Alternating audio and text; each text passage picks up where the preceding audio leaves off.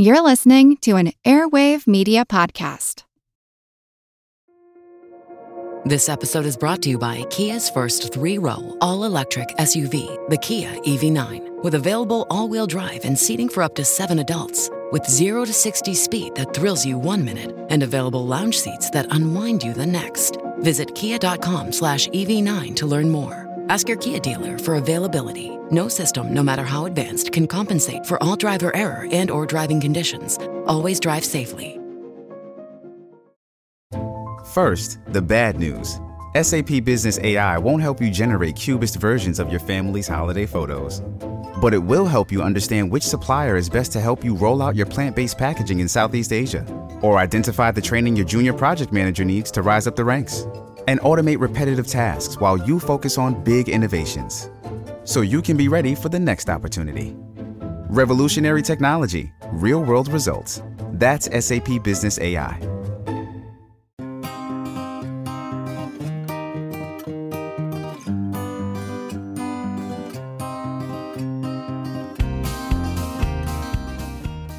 Hi, everyone. Welcome to Big Picture Science produced at the SETI Institute. I'm Seth Shostak, and as has been our wont for the past month and a half, we're speaking to you from our commodious home offices. I wouldn't say mine was commodious or an office. I'm speaking to you from my closet, which has been turned into a radio studio. I'm Molly Bentley. During this time of social distancing, perhaps we've never been so aware that we are both solitary individuals, especially if sheltering at home alone, and members of and dependent on a community, whether it's our family, church, state, or nation. But we're not the only animals juggling these roles. Birds, whales, bears, chimpanzees, and many other social animals understand who they are relative to who they are with. They have a sense of group identity this is one of the things that until recently was often talked about as being uniquely human. Most of the people who talk about things being uniquely human have not watched a lot of other non human things living their lives. Ecologist Carl Safina has spent a lot of time watching non human critters do their thing He's a MacArthur Fellow and an ecology professor at Stony Brook University, and he's written extensively about our relationship with the natural world. His focus is conservation.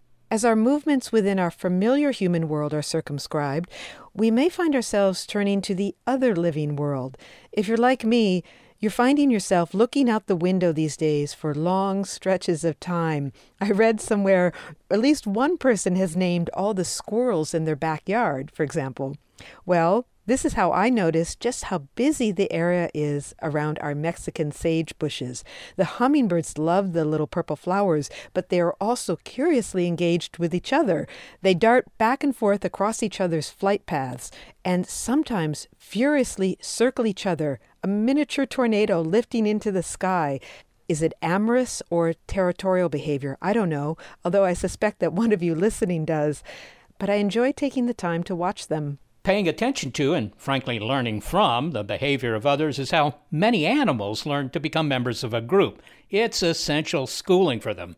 In his book, Becoming Wild How Animal Cultures Raise Families, Create Beauty, and Achieve Peace, Dr. Safina describes the social learning of many animals and how knowledge passes from one generation to the next.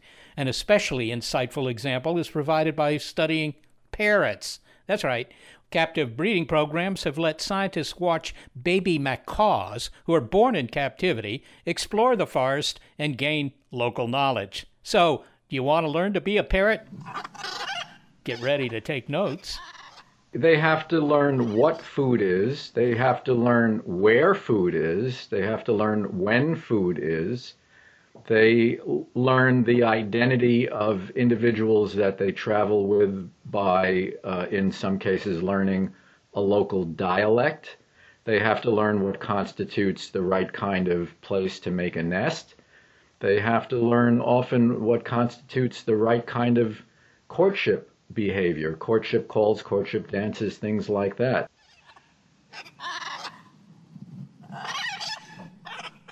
We talk with ecologist Carl Safina in this episode about how parrots, bears, and whales become who they are, the threats they face, and where we can find some hope about their future and ours. Dr. Safina says that the current pause in human activity is a rare opportunity to consider the matter of who are we here with? You know, most fundamentally, culture is what answers the question of how do we live here where we are. And macaws and many other kinds of animals live over large ranges where the habitat can be very different. The seasonality of the food, they eat mostly fruit, can be very different.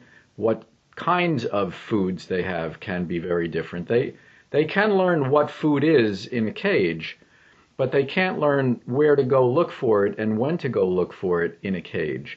Usually they learn that just by following around their elders, just like we learn how we live where we live by the example of our parents, whether we learn how to cook food on a range, get it out of the refrigerator, or we learn how to catch salmon and smoke it. There are all these different skills that are a second kind of inheritance. We think of genetics as the only thing we inherit, but we inherit culture from our elders also, and that's true of um, these birds, the macaws, and many other species. This brings up an interesting question for me, which is, you know, what's the difference between these species that depend on, if you will, learning information that wasn't in them when they were born versus others that, you know, completely automatic. Like if I were born a krill, I, I don't think anybody's going to teach me anything. I mean, I, I have to, it all has to be, you know, hardwired within me. So there are some species where all their behaviors are instinctive there are some where most of their behaviors are cultural, and there are some that are in between. There have been experiments with fish and with birds where young ones, babies, were raised by parents who were a different species. The researcher had switched them. So they were being raised by the wrong species. And when they grew up, guess who they wanted to go and mate with? The species that raised them showing that their attractiveness, their idea of what was sexy, was purely cultural. Well, to give a specific example, I think you talk about the mallard that was raised by the loon community. and it was doing all sorts of loon behavior, like it would dive, even though mallards don't usually dive, if anyone has watched a mallard, but loons do. Yes, that was a really strange story and a really instructive one. Uh, nobody has ever before documented a mallard duck being raised by loons, but for some reason this happened, and what they were seeing was that the mallard duckling was doing a lot of things that only loons are known to do and ducks are never known to do. It was riding around on their backs. Ducklings don't do that. Loons always do that. It was diving underwater, something that mallards don't do. And, and all of that stuff, it was learning a culture. It was learning the culture of another species. That, I think, was a good natural experiment that showed that there is much more social learning than we think, and many things that we just assume are purely instinctive have at least some socially learned component to it. In some cases, a lot of socially learned aspects.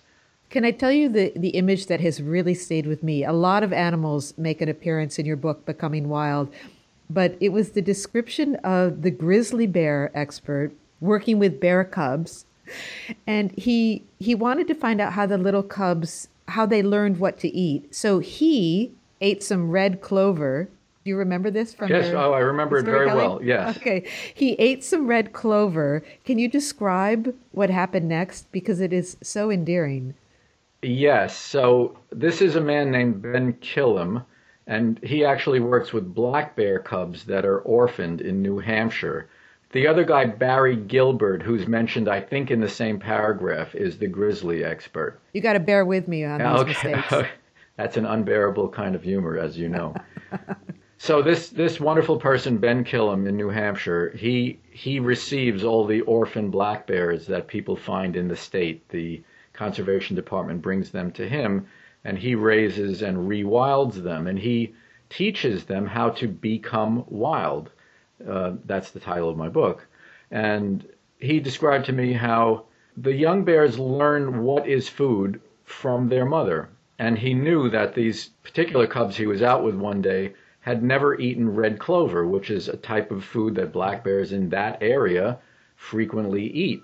So he put some red clover in his mouth while he was on his hands and knees, and the, the little bear cubs were off a ways. And as soon as they saw him do that, they came scurrying over to him and sniffed his mouth to see what is the identity of this thing that he is eating, because they were cueing on him as a parent bear. So immediately upon upon receiving that identity with the scent of it, they went sniffing around and then they suddenly found some red clover and began eating it. That's how they learned in that instant how red clover is food for them in that area. That's exactly the way they would have done it with their mother.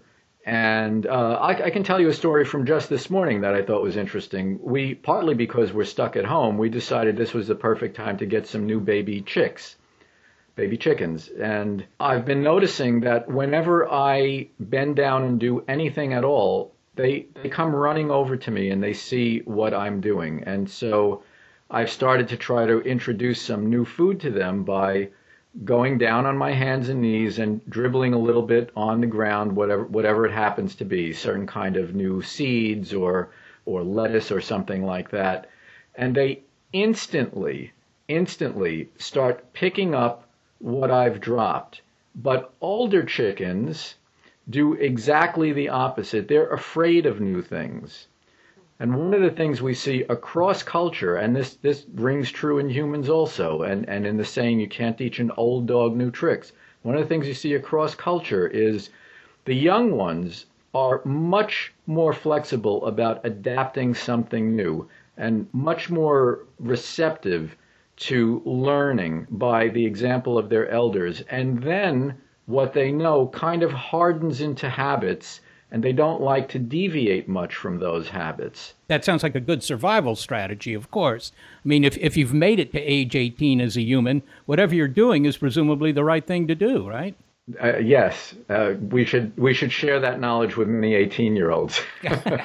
you, you you write, Carl, about how other animals deal with uncertainty, and of course, uncertainty is a word that has a certain resonance uh, today in the face of this virus. Can you give an example of how you know animals deal with uncertainty? Because you know, on the one hand, you would expect that some flexibility in behavior would be good for them, but on the other hand, a lot of them don't exhibit that. Yeah, um, I think a lot of animals that are quite capable of learning new things are very reticent to do that in the wild. The, the, the most extreme example I know is orca whales, or they used to be called killer whales. In the wild, their communities learn to do certain things in certain ways, and mostly they're distinguished by what kinds of food they eat. So some eat only fish, some eat only mammals, some in the Antarctic eat only one kind of seal, others eat only penguins. And then they're very, very reluctant to be very flexible about that. But one reason is, in some cases, that if you do what's working, you're less likely to make a mistake by trying something new. So if you're accustomed to catching salmon, and then you try to catch a Steller sea lion that weighs 2,000 pounds, you might get very badly injured because you don't know how to do that. But if you're in a group where you've learned how to do that from birth, then that's what you do. That's how you make a living. One of the themes that comes out of your writing, and, and certainly your most recent book, is that it's important to, to set aside our assumptions about what we think animals are doing and try to see the world from their point of view to the degree that we can. And I'm wondering in what ways we have a, a blinkered perspective on the natural world and its complexities and the resourcefulness of the natural world. Uh, what is it that we, we're missing when we really look at it from the human point of view? Well, we're missing everything when we look at it from the human point of view because mostly we can't see it at all. I mean, the people who learn how animals live are the people who make a living watching them for thousands of hours, day after day, week after week, often for decades. Most of us have no interaction with or experience with any free living animal. The, the animals we know best are, are dogs and cats. But almost none of us get to sit and watch and watch and watch animals actually going about their lives out in the real world. When to forage, who to follow, where to go, what to avoid, when to move from one place to another different place, how to respond if conditions are bad or the, the weather turns deadly. Uh, one researcher, the, the well known elephant researcher Cynthia Moss, told me she just very matter of factly, she said, after about 20 years, I started to realize what they were keying on in the cues they were picking up from one another. Now, who gets 20 years to watch elephants living to suddenly have that insight that you finally get what's going on with them in, in the everydayness of what they simply learn as babies about how to be elephants? Can you tell us uh, about a time that you were surprised by the connection that you felt with another animal, even though you have dedicated your life to tuning yourself to that frequency of the non human world?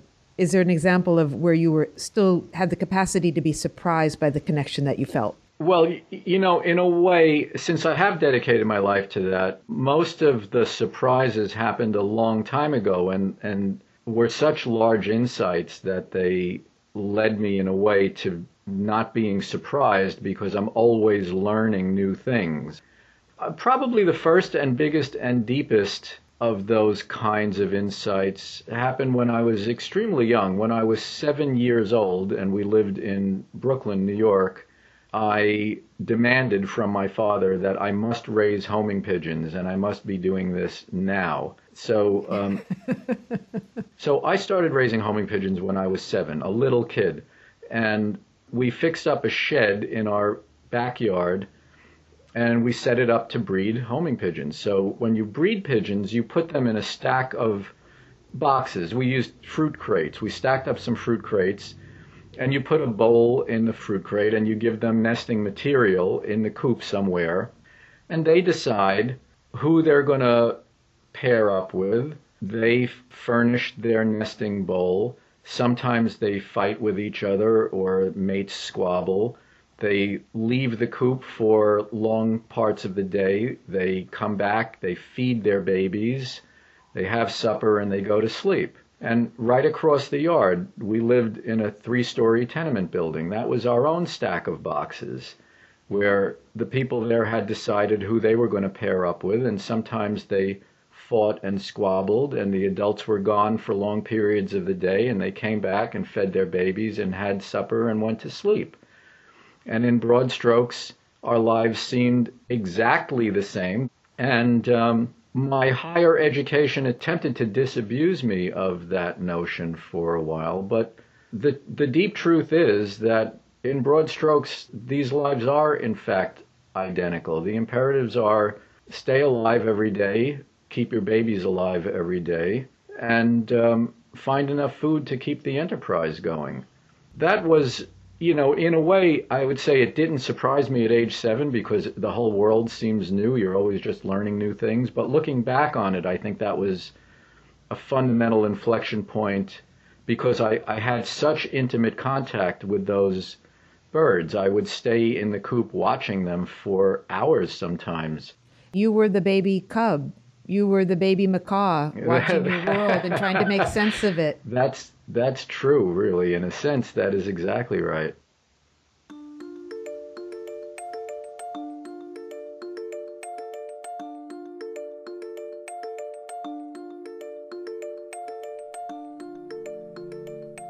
You know, Molly, one of the things that was a bit surprising to me, the example he gave of the uh, baby chicks coming up and paying very much attention to what he was doing as long as they were still baby chicks. Once they became hens or roosters or whatever it was they were going to become, you know, they, they lost a little interest. They already knew how to behave. But I thought that that was really interesting because that's not just, it's not just chickens that learn readily while they're young and often spurn attempts to educate them when they're older. As we continue our conversation with ecologist Carl Safina, we discuss the species saved by the Endangered Species Act, the recent weakening of that law, and why the argument that we need other species is not the one we should use to protect them. It's the other living world on Big Picture Science.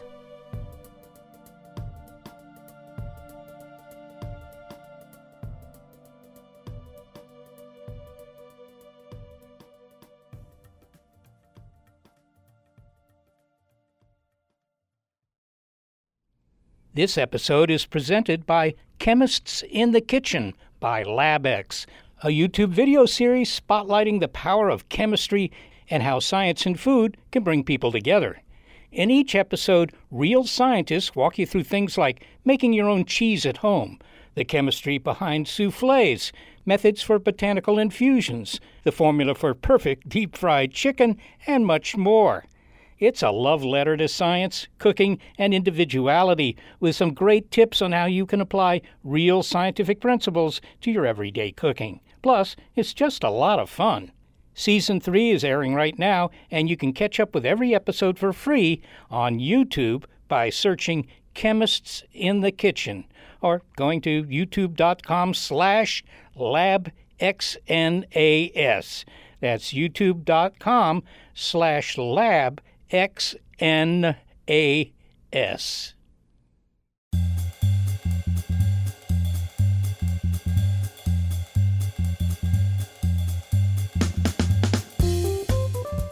As we practice social distancing, we may find ourselves experiencing some introspection about our roles as members of our community.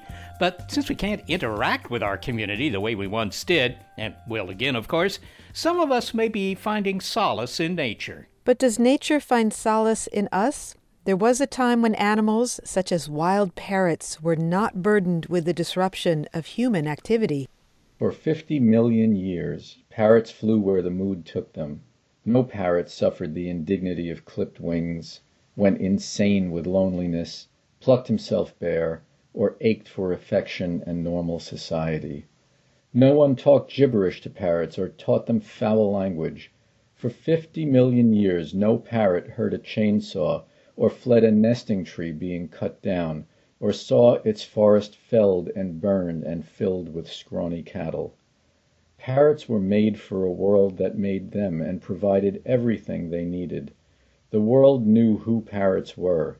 Parrots knew their world. The world of parrots was among the richest and the most beautiful realms of that original world. There are more than a hundred known parrot species that are threatened with extinction in the wild. Recently added to the list is the brilliantly colored scarlet macaw, which is native to Mexico, Central, and South America.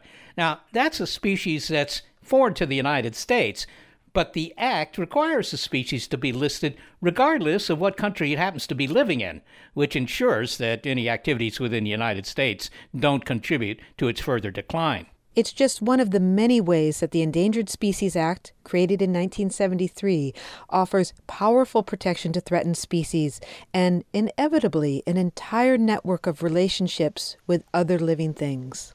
Species is basically the group of individuals that can freely interbreed with one another. That's usually what's meant by species. The importance of species is that these diverse groups of individuals have figured out different ways to essentially inject life into every nook and cranny of the surface of this planet, and many of them below the surface a certain distance. And they have thereby created what's called ecology, which is all of the interdependencies and the interrelationships. It's quite like a bush that starts with one stem near the ground and diversifies into many, many different branches. That's, that's really what life is. Species all rely on other species. That's why they're crucial. In 2019, the Trump administration weakened the protections of the Endangered Species Act, making it easier to remove a species from the list, and for the first time, taking economic assessments of critical habitats into consideration when deciding whether a species should be protected. Now, in this part of our discussion with ecologist Carl Safina, we talk about the threats facing the other living world. Carl, I've been thinking a lot about how oblivious the rest of the natural world is to this pandemic and the human anxiety around it. I look out at the trees and they don't know what's happening. The flowers are budding and the insects are buzzing around. And I think a lot of us are finding the permanence of nature's cycles reassuring. But I was also thinking that as a species wide event, it's rare that the human species around the world is tuned to the same threat. So I wondered have there been any crises shared by species in the non human animal or plant world that they have felt acutely, that they have transmitted signals about, that humans have been oblivious to? That's a very interesting question. I'll preface by saying it's been very interesting to me. I usually, when I see animals and things in nature, I often see the threats and the risks for them. And it has been an interesting pause in that feeling to realize that this thing that is very threatening and very disruptive to us is not at all felt by them. In fact, it's relieving them of some of the pressure, at least temporarily. There are threats that other animals have all faced together, but I don't think they've seen it that way. What animals are geared to are not things that would threaten the entire planet or threaten all animals around the world. And in fact, we're not geared to that threat right now ourselves. We're only geared to what threatens our own species at the moment. On the other hand, elephants seem to understand a very broad threat to them, which is that they just are getting murdered by people with guns for their ivory. And not only as individuals seem to understand this, which is pretty common. M- many animals understand when a place is dangerous or people are dangerous versus where people are not dangerous. But elephants seem to know this as not only a group, they seem to get the messages across very long distances of quite a few miles, where in some way they detect the emotional state of other elephants that, that may be tens of miles away. Either they can hear them in ways that are subsonic to human ears, or they have some other modality of picking up these kinds of things. There was uh, recently news about the third mass bleaching uh, of Australia's Great Barrier Reef. I believe that this is interpreted as being a consequence of the warmer oceans due to climate change. Uh, but what are the consequences to the reef, but also to humanity for that matter. I mean, other than the fact that if you go to the Gold Coast, you know, the photos you're going to make underwater are just not going to be very visually interesting. Why, why should we be concerned about this? Well, the question of why we should not destroy the world is a question I don't ever fully understand. There, there's nothing in any religious or wisdom tradition or philosophy that says that it's okay to destroy the world. There's a lot that says that we have to keep the world and be stewards for all the generations that will follow us. For one thing, coral reefs are the greatest living pageant on Earth, probably, in terms of color and diversity, number of species, mystery, and not to mention the fact that millions of people directly make a living from them and get their food from them. So, those are all some pretty good reasons to not destroy coral reefs. You know, you were born, Carl, in New York, I believe, and you grew up on Long Island, so you are well equipped to describe the kind of diverse and thriving communities that are found around coral reefs and how it all kind of jockeys for resources and works off of each other. I mean, it, it's kind of like being down in um, Greenwich Village or something with a lot of different people, or the Lower East Side, a lot of people walking around. That's a very good analogy. If you take the corals as the given because you can't have a coral reef if there are no corals. It would be like somebody made all of Manhattan. They made all the office buildings, all the theaters, all the music clubs, all the bars, all the restaurants, all the different kinds of museums.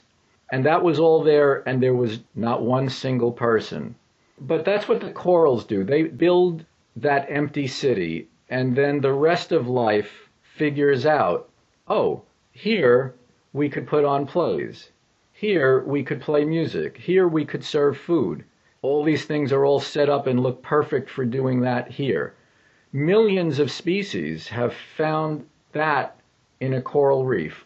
I'd like to ask you about the Endangered Species Act, which has recently been weakened. But before we talk about what's changed, you write that no more important or effective mechanism exists to help vulnerable plants and animals than the Endangered Species Act. And I wonder if you could just give us an overview as to what the Endangered Species Act is designed to do and how it's helped pull animals back from the brink and and then how this law has recently been weakened. So first what its power is. The basic idea of the Endangered Species Act is that the United States of America decided for moral and ethical and practical reasons that it is the policy of our nation to not let species go extinct. Before that, there was no such thing, and many species went extinct from incredibly high population numbers to zero. One was the passenger pigeon that existed literally in the billions in the middle of the 1800s, and the last one died in a zoo in 1914. If there was an Endangered Species Act, nothing remotely like that would have happened. We'd still have plenty of passenger pigeons. Since the Endangered Species Act, animals that have been flagged as existing at perilously low levels have gotten a lot of intervention, and m- many of them, most of them that have been listed as endangered, have not gone extinct, and quite a few of them have recovered, and some of them are really spectacular ones like the bald eagle, the national symbol, is quite abundant now. They were endangered because there were very, very few of them left by the 1960s and 70s. The California condor was extinct in the wild, but they now live in three different free living locations, and the 1000th egg of that program hatched about a year ago. Uh, it's a great a great mark. All of those things would have been gone without the Endangered Species Act. All right, so you have uh, cited some successes of the Endangered Species Act. Sounds like a good thing, and yet uh, there seems to be some indication that it's endangered itself. Can you tell us if that's true and how it's true? Usually, the way that you save a species from going extinct is to just give it the room that it needs to exist. And often that's a matter of figuring out a coexistence. But those things that pose threats to species are often things that make money for people who um, seem to only care about their particular money making activity. Uh, but that is why the Trump administration weakened the act this summer to not leave room for these creatures that have essentially always existed, certainly before human beings existed, they were here. Uh, they simply have no use for them. And I, I don't particularly care whether they do or don't have any use for them, but they have no moral authority to say that a creature that's been on this planet for millions of years is something that because of them will cease to exist. I, I, find that to be deeply immoral. What's interesting, Carl, is that it doesn't seem to be a partisan issue. At least it didn't used to be. The Endangered Species Act was created by President Nixon. And he said that there was nothing more worthy of protecting than our country's rich animal life. So, so how have we lost that understanding in the meantime? Well, the the Republican Party used to be a, a just a different political party. It was not a strange ideological thing. How did we lose it? It, it was correctly perceived in the 1970s that the quality of the environment, the health of Americans, and the diverse living beauty of our country, America the Beautiful, were all the most valuable things that we had. And that perception has been lost which I think is a catastrophe. Well, maybe you could elaborate uh, a bit on a point that you have made in print, which is this argument that we need nature uh, is really the wrong way to go because, in some sense, we don't need nature, and we seem to be able to prove that by uh, extirpating uh, much of it, as you say, but that we should argue that they need us. Now, you know, from a moral perspective, that sounds pretty good, but is it you know, efficacious? Is it going to make a difference? Well, yeah. What I what I wrote and what I believe is that we don't need most endangered species for us to exist. I mean, think of the things that we need to barely exist. We need we need food and shelter. That's pretty much what we need. And everything that makes life worthwhile are things that we, we don't need. We, we don't need sports. We don't need fashion. We don't need beauty magazines. We don't need natural beauty to exist, but it's the things that we don't need that make life worth living, worth existing for. Many of these endangered species are not things that we need to exist. These various small birds or snails in rivers and uh, or the bald eagle for that matter. All these other things now need us. We have a moral imperative to keep them in the world. Most of the most of the things that we do, arguably all of the things that we do, we do because of some values that we have.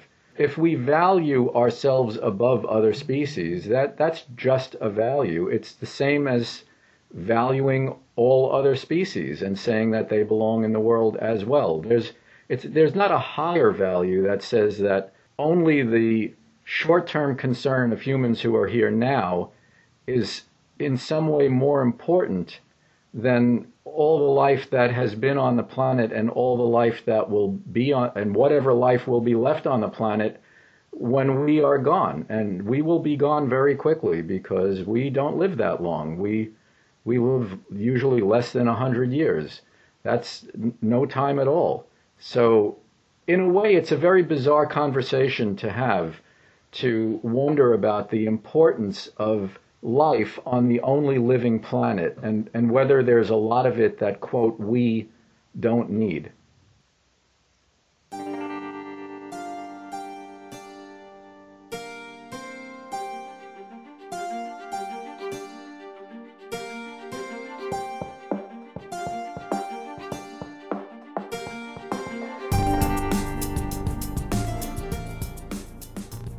Next, how life finds a way and other glimmers of hope.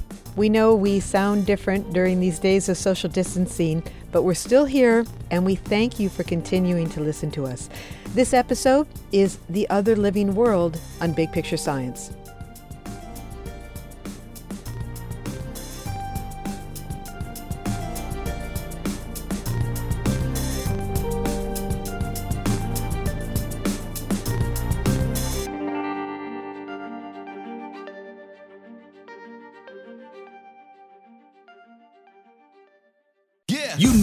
Protein to fuel results, but it's not easy when you're drinking the same bland, chalky shake every day.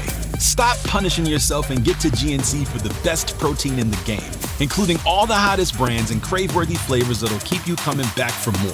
We're talking protein that legit tastes like cookies, your favorite cereals, indulgent desserts, and more. So bust out of your protein rut and actually look forward to those shakes with unbeatable protein at unbeatable prices. Fuel your fitness with protein at GNC. Yeah.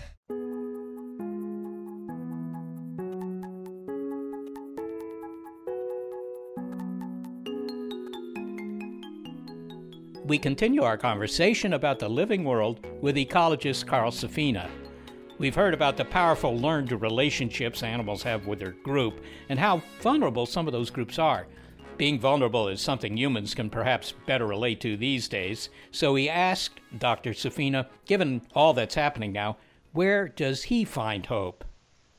When I was in high school, there were animals that I knew from books that seemed pretty fantastic to me, like a, a giant fish hawk with a six foot wingspan called an osprey. It was gone entirely from my region because of DDT and other pesticides. Bald eagles were almost extinct throughout the lower 48 states for the same reason, and also for the same reason peregrine falcons, a bird that was considered to be the most exciting bird in falconry and a, just simply a fantastic wild animal because it is the fastest living thing. They were completely wiped out across the lower United States and Europe. In fact, in 1970, the New York Times Magazine ran an article called Death Comes to the Peregrine Falcon. I was in high school and I thought, I cannot believe my bad luck. My timing is horrible. I'm I'm here, I can actually see the remnants of osprey nests, and there are no ospreys, and I will never see an eagle, and I will never see a peregrine falcon. Nobody I knew had ever seen a whale. And then, because of the efforts of a few very dedicated people, uh, simply accommodation was made. Some of those pesticides were put out of use and it allowed those birds to start recovering. A few people started to breed at least the falcons in captivity and started to put them out to repopulate. And now, instead of those uh, birds being gone, New York City has the densest known population of peregrine falcons in the world. They nest on the bridges and on the tall buildings. The ospreys are nesting in multiple sites within about two miles of where I live. I think we have four or five active osprey nests. Bald eagles are coming back to Long Island where I live after not being here for 60 years. There are whales that we see off the beach when we take the dogs for a walk. If we go down to the ocean in the summer, we often see whales. There are fish that have recovered tremendously from being very, very depleted in the 1990s. All of that is because people did things a little differently and simply let these animals live. On the subject of accommodation, because of this pandemic, we've created a bit more room for the natural world. And you yourself, you earlier said that you were surprised by the extent to which the natural world has been able to breathe kind of a, a sigh of relief um, without having the human machines buzzing around. And there was a great story that came out of Venice, Italy. You're probably aware of this that now that the cruise ships and the motorboats are gone, uh, the water, the canals have cleared up, and nature has taken over. Um, seabirds are now there, and fish are in the water. And someone has even put up a sign that said, Don't tread on the duck eggs. And um, commented that he'd never seen a sign like that. And that was, Carl, that was just in a matter of a, of a few weeks. Should we be surprised by how quickly life rebounds um, when it's given the smallest opportunity to do so?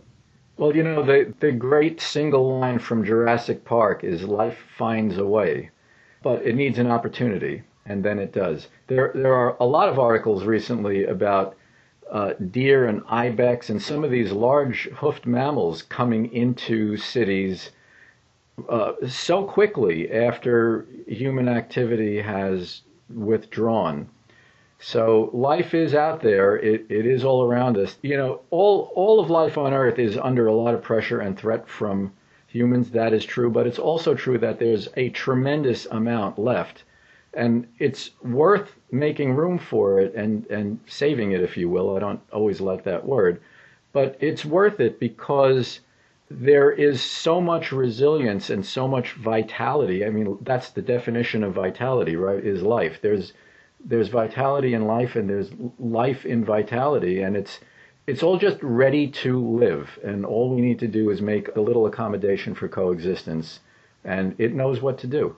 You know, Carl, it does seem a little bit pat to say this. Maybe it is pat, but it appears that the younger generation has a greater interest in such environmental matters, if you will. I mean, the BBC clearly felt that it did because it's, you know, put together a very expensive series on the fauna of seven continents, and it, seems to have an audience that sounds like there's a generational shift in attitude. Or am I uh, looking at the world through uh, glasses that are a little red tinged?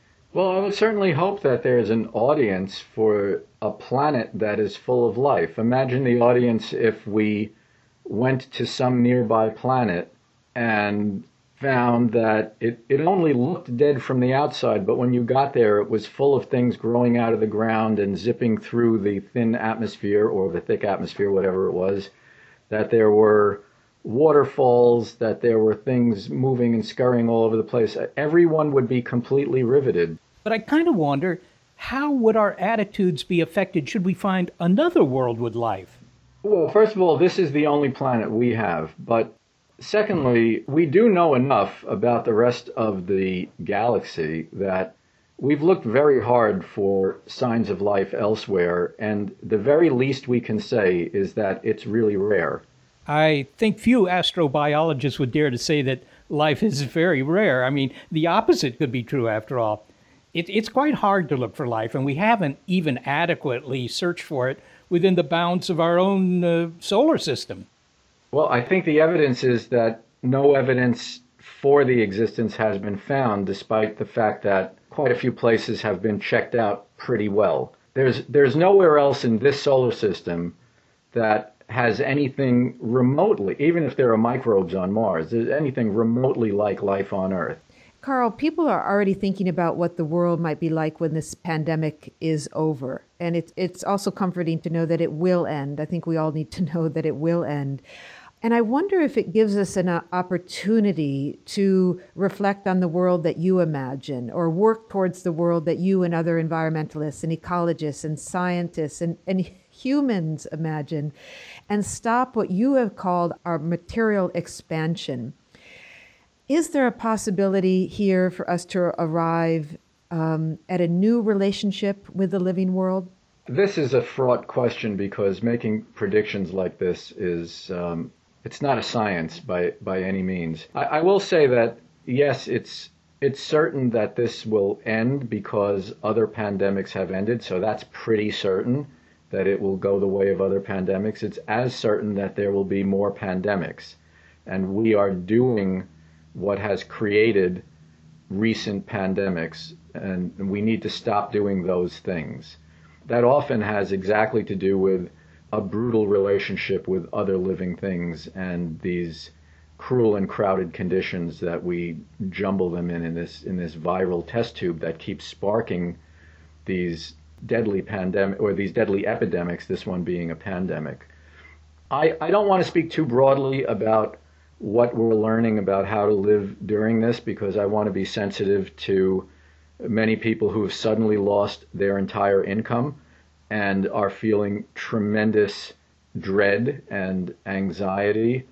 Um, to those of us who are carrying on differently but not badly, I think we're learning that throttling down a little and being home more is okay. We don't have to be running all over the place. We don't have to get in a plane to meet people face to face for every meeting or every conference or every class, even that we want to do. It's nice to grow a garden. It's nice to throttle back. Uh, it would be good for, for those of us who are doing okay in this situation. It would be good to take some of that with us and to come back to something like life as we knew it. Maybe it would. Maybe we could make it a bit gentler and a bit more um, more flexible and a little less um, overly intensive than the way that we have experienced life recently. Finally, Carl, if, if we can think of the rest of the natural world as sort of like the part of our family that we've grown distant from, and we are trying to make our way back to that family, are there things that we're unaware that we've lost that will come back to us if we restore that relationship? I, I think that because the sort of the tidal withdrawal from nature that we have made for ourselves has been relatively slow, certainly not as sudden as the COVID epidemic, for instance but something that we've just grown accustomed to and grown up with. I think we don't realize how much we have lost what I think are the two most important things in in the experience of being alive, which is a sense of wonder and a life that is beautiful. I think that we've lost so much of that. And when many people attempt to, you know, let's say reconnect with nature, to say it in a very cliche way, they don't have an experience to reconnect with. It seems like something that's out there. You, you go to a place that's designated for nature. You go to Yellowstone Nat- National Park, for instance, because that's where nature is. Like you go to the supermarket because that's where food is. But the, the living world is alive all around us. And the more we can simply take the time to see it or to find it very locally or to begin observing it better, literally the more beautiful our lives become. So maybe maybe we're like the macaws that are in kind of a captive breeding program and we're observing and we're seeing everything around us and we have an urge to become wild again. So the becoming wild doesn't apply just to these non-human animals. Maybe humans could learn to become wild again.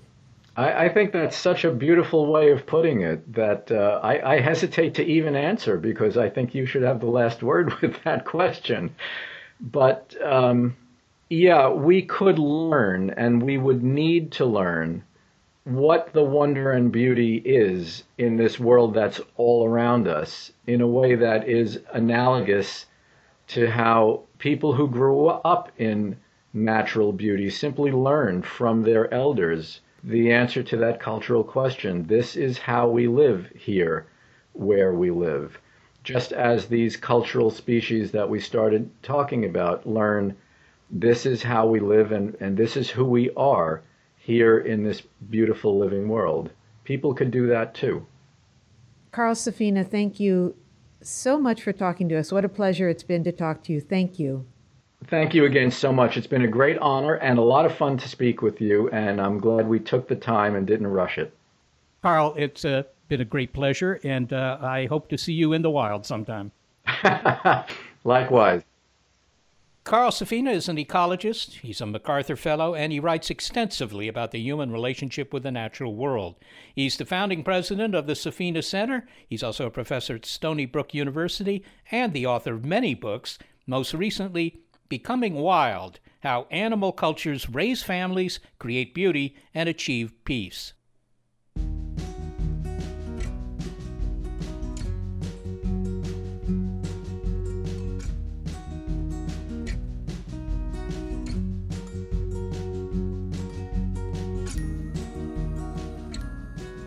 As a listener to this program, you're surely aware that there's a lot of misinformation out there about this outbreak, including pseudoscience remedies, false statements about how the virus operates, and so forth. But you can remind others that if what they're hearing about this virus sounds incredible, or they're unsure what they should be doing, they should just check the facts with the local public health service or the Centers for Disease Control and Prevention, the CDC. They have questions, science has answers. We couldn't do this show without senior producer Gary Niederhoff and assistant producer Sarah Derwin. Thank you to them for their help and for their willingness and ability to work on the show from their homes. I am executive producer of Big Picture Science, Molly Bentley. Thanks also to financial support from Rena Shulsky David and Sammy David and to the William K. Bowes Jr. Foundation. Big Picture Science is produced at the SETI Institute, a nonprofit education and research organization that investigates, among other things, the possible adaptations of life beyond Earth. I'm the Institute's senior astronomer, Seth Shostak. Also, big thanks to our listeners. This episode of Big Picture Science is The Other Living World. If you'd like to hear more Big Picture Science, you'll find past episodes in our archive at bigpicturescience.org. You'll also find links to the guest you heard today. Stay safe, everyone.